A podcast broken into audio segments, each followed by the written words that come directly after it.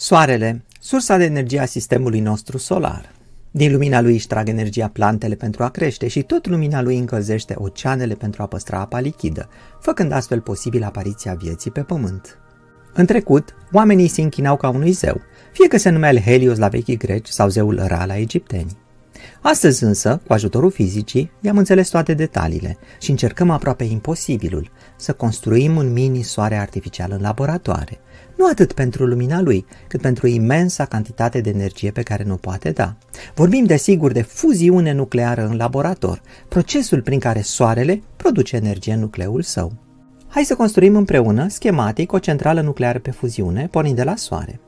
În felul acesta vom înțelege procesele ei de bază. Vom exemplifica cu cea mai mare centrală nucleară pe fuziune, aflată în construcție în Franța, și care se numește ITER, de la International Thermonuclear Experimental Reactor, limba engleză. Proiectul este finanțat în primul rând de Uniunea Europeană, care contribuie cu 45% din fonduri. În perioada 2021-2027 sunt alocate peste 5,6 miliarde de euro. La sfârșitul acestui deceniu, aceasta ar trebui să demonstreze experimental fezabilitatea energiei nucleare bazată pe fuziune. În esență, procesul din soare pe care trebuie să-l copiem este cel de fuziune a patru atomi de hidrogen într-un atom de heliu. Astfel, la temperaturile de 15 milioane de grade din centrul său și mai ales la presiunile uriașe pe care gravitația straturilor de deasupra le exercită, atomii de hidrogen își pierd electronii și rămân protonii. În această plasmă și mai ales la aceste temperaturi și presiuni, protonii capătă suficientă viteză și energie încât să se apropie la distanțe foarte mici unul de altul în ciuda respingerii electrostatice. La aceste distanțe, ajutați fiind și de efecte de tunelare cuantică, forțele nucleare tari intră în acțiune și protonii reușesc să își dea mână și să se unească, adică să fuzioneze, într-un proces complex, în lanț, care începe cu patru atomi de hidrogen și se finalizează cu un atom de heliu. Acest proces eliberează o cantitate însemnată de energie, care ajunge la noi sub formă de lumină. Mulțumim soare, mulțumim fizică. Ca să copiem procesul, trebuie să fuzionăm și noi hidrogen. Dar nu începem cu patru atomi de hidrogen, ca în Soare, ci cu doi izotopi de hidrogen. Deuteriu, care are un proton și un neutron în nucleu, și tritiu, care are un proton și doi neutroni în nucleu. De ce? Pentru că această reacție este cea mai simplă reacție care ne dă o cantitate substanțială de energie. Astfel, un singur gram de combustibil, deuteriu și tritiu, produce energia generată de 11 tone de cărbune. De deuteriu facem rost din apa sărată a mării, acolo unde el se află din abundență. Tritiul însă este foarte rar. Se estimează că pe întreg pământul nu se află decât 3,5 kg de tritiu. Pentru centrala experimentală ITER obținem tritiu produs special în alte centrale nucleare. Dar pe viitor trebuie să rezolvăm problema altfel. Vor reveni la acest aspect al tritiului mai târziu. Acum, că avem deuteriu și tritiu, trebuie să le încălzim la temperaturi suficient de mari încât să devină plasmă, adică atomii să-și piardă electronii, să se ionizeze și să se amestece cu protonii. Nu avem însă cum să creăm presiune așa de mare ca în centrul Soarelui, așa că nu ne rămâne decât să încălzim supa de deuteriu și tritiu la temperaturi de 10 de ori mai mari decât în centrul Soarelui, pentru ca totuși nucleele atomilor să spargă bariera de potențial electrostatic și să fuzioneze. La reactorul ITER, aceste temperaturi vor fi de 150 de milioane de grade Celsius. Avem din start o problemă. Nu există niciun recipient, niciun pahar sau o sticlă în care să putem păstra plasma încălzită la sute de milioane de grade. Și atunci, soluția este să răstrângem plasma în centrul unei incinte vidate și să nu-i dăm sub nicio formă posibilitatea ca ea să atingă pereții. Dacă o face, la temperatura ei, plasma va topi imediat perentele și adio reactor. Cum facem asta? Ei bine, ne folosim de câmpul magnetic care, așa cum am învățat la școală, acționează cu o forță asupra sarcinilor electrice, acum libere în plasmă. Cel mai bun exemplu este câmpul magnetic al Pământului, care deflectează razele cosmice ionizante către poli, acolo unde, atunci când ajung în atmosferă, ele creează frumoase aurore boreale sau astrale. Iată aici o animație cu modul în care particulele ionizante ale radiației cosmice urmează linii de câmp magnetic, având o mișcare spiralată în jurul lor. Dacă vrem ca plasma noastră să evite pereții incintei, asta trebuie să facem și noi. Trebuie să generăm un câmp magnetic ale cărui linii formează cercuri în centrul incintei, fără să atingă pereții. Nucleele de atomi și electronii vor urma aceste linii și nu se vor atinge de pereți. Sfârșim astfel cu o structură toroidală ce poartă numele de tokamak, și care arată așa, ca un tor, sau, popular spus, ca o gogoașă americană Donuts. Vedem aici electromagneții care generează câmpul magnetic principal. Acesta se înfășoară de-a lungul torului, iar sarcinile electrice se vor mișca în spirală de-a lungul acestor linii, evitând pereții toroidului. Acum însă, trebuie să încălzim plasma aceasta. Altfel, de unde ar avea cele 150 de milioane de grade necesare? În general, aceasta se realizează cu ajutorul unor pulsuri electrice, transmise prin intermediul unui transformator, așa cum este schițat aici. Se vede cum curentul din stânga induce un alt curent în dreapta, acolo unde se află plasma. Curentul electric din dreapta va fi în direcția toroidului, așa cum se mișcă plasma și așa cum ne dorim. Acest curent va avea însă pierderi rezistive în plasmă, adică va încălzi plasma, așa cum se încălzește un conductor electric când trece prin el curent electric. Spunem că avem o încălzire omică.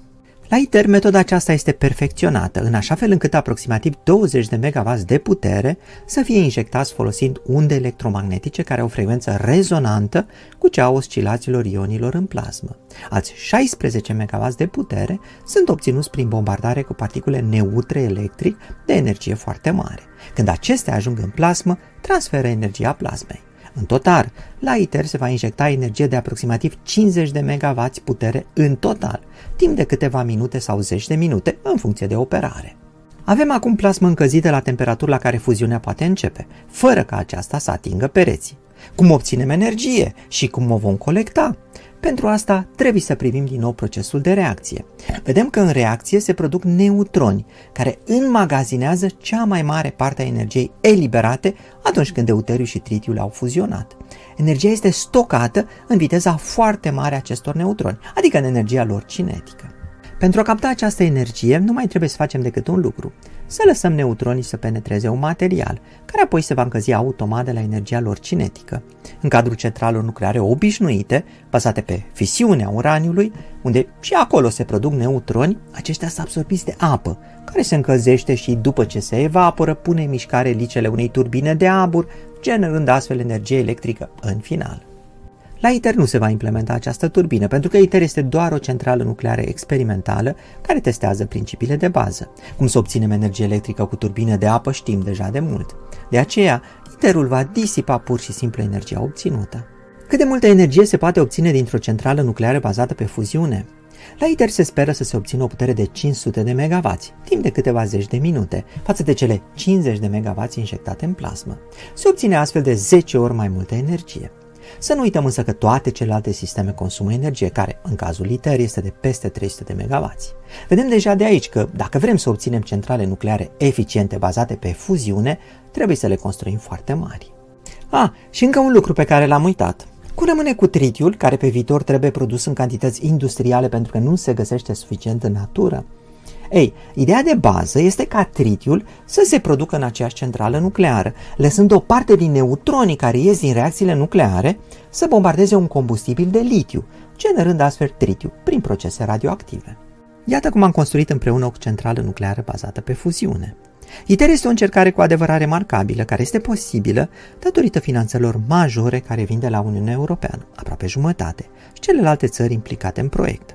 Unitatea principală a centralei tokamak și celelalte 15 unități care se construiesc au mai mult de un milion de componente și 10 milioane de părți, iar toate acestea trebuie să lucreze perfect împreună, chiar dacă sunt construite de firme contractoare diferite, chiar din țări diferite. Nu este atunci de mirare că aceste investiții au creat aproape 30.000 de locuri de muncă, multe dintre acestea în domenii noi de cercetare și inovație.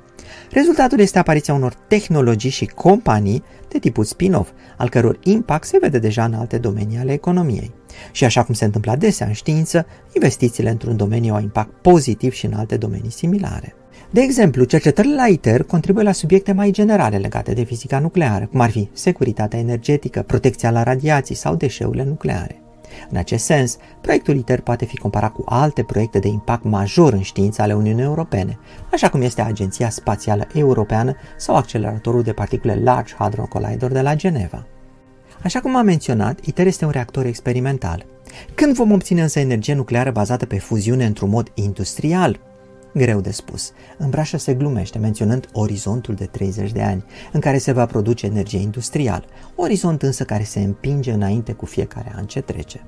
Personal, nu cred că vom avea reactoare industriale pe scară largă în următoarele două decenii, dar cred că ele vor începe să apară în cea de-a doua jumătate a acestui secol. De ce cred asta? Pentru că fizica permite și ceea ce nu e interzis de fizică se va întâmpla într-un viitor mai apropiat sau mai îndepărtat. Iată deviza mea. Dar și pentru că energia generată de aceste centrale este verde. Nu contribuie la încălzirea globală, așa cum o fac centrale bazate pe combustibili fosili și, ca un bonus, are un grad de siguranță foarte ridicat. Așa că cei mai tineri dintre voi sigur veți trăi timpuri când centrale nucleare bazate pe fuziune vor deveni realitate. Dragi prieteni, iată ne ajung la sfârșitul acestui video. Sper să trăiți cât mai devreme vremurile când centrale nucleare bazate pe fuziune vor fi realitate. Până data viitoare, eu sunt Cristian Presure și vă doresc numai de bine. La revedere!